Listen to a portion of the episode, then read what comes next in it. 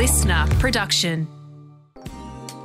Hi, it's Catherine Gillies, astrologer from Moon Muse, here with your daily astro tip for Monday. I hope you had a fun weekend and were able to balance the Venus-Saturn energies. This moon day, we're gliding into the week with La Luna in dreamy Pisces.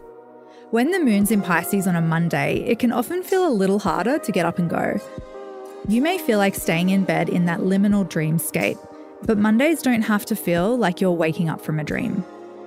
Consciously carry the Piscean energy of wonder and possibility as you greet the day ahead.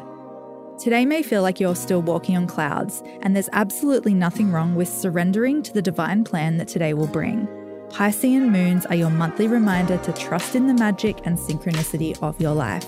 That's all for today. Tune in again tomorrow morning for your daily astro tip, and in the meantime, don't forget to follow me on socials at Moon Muse.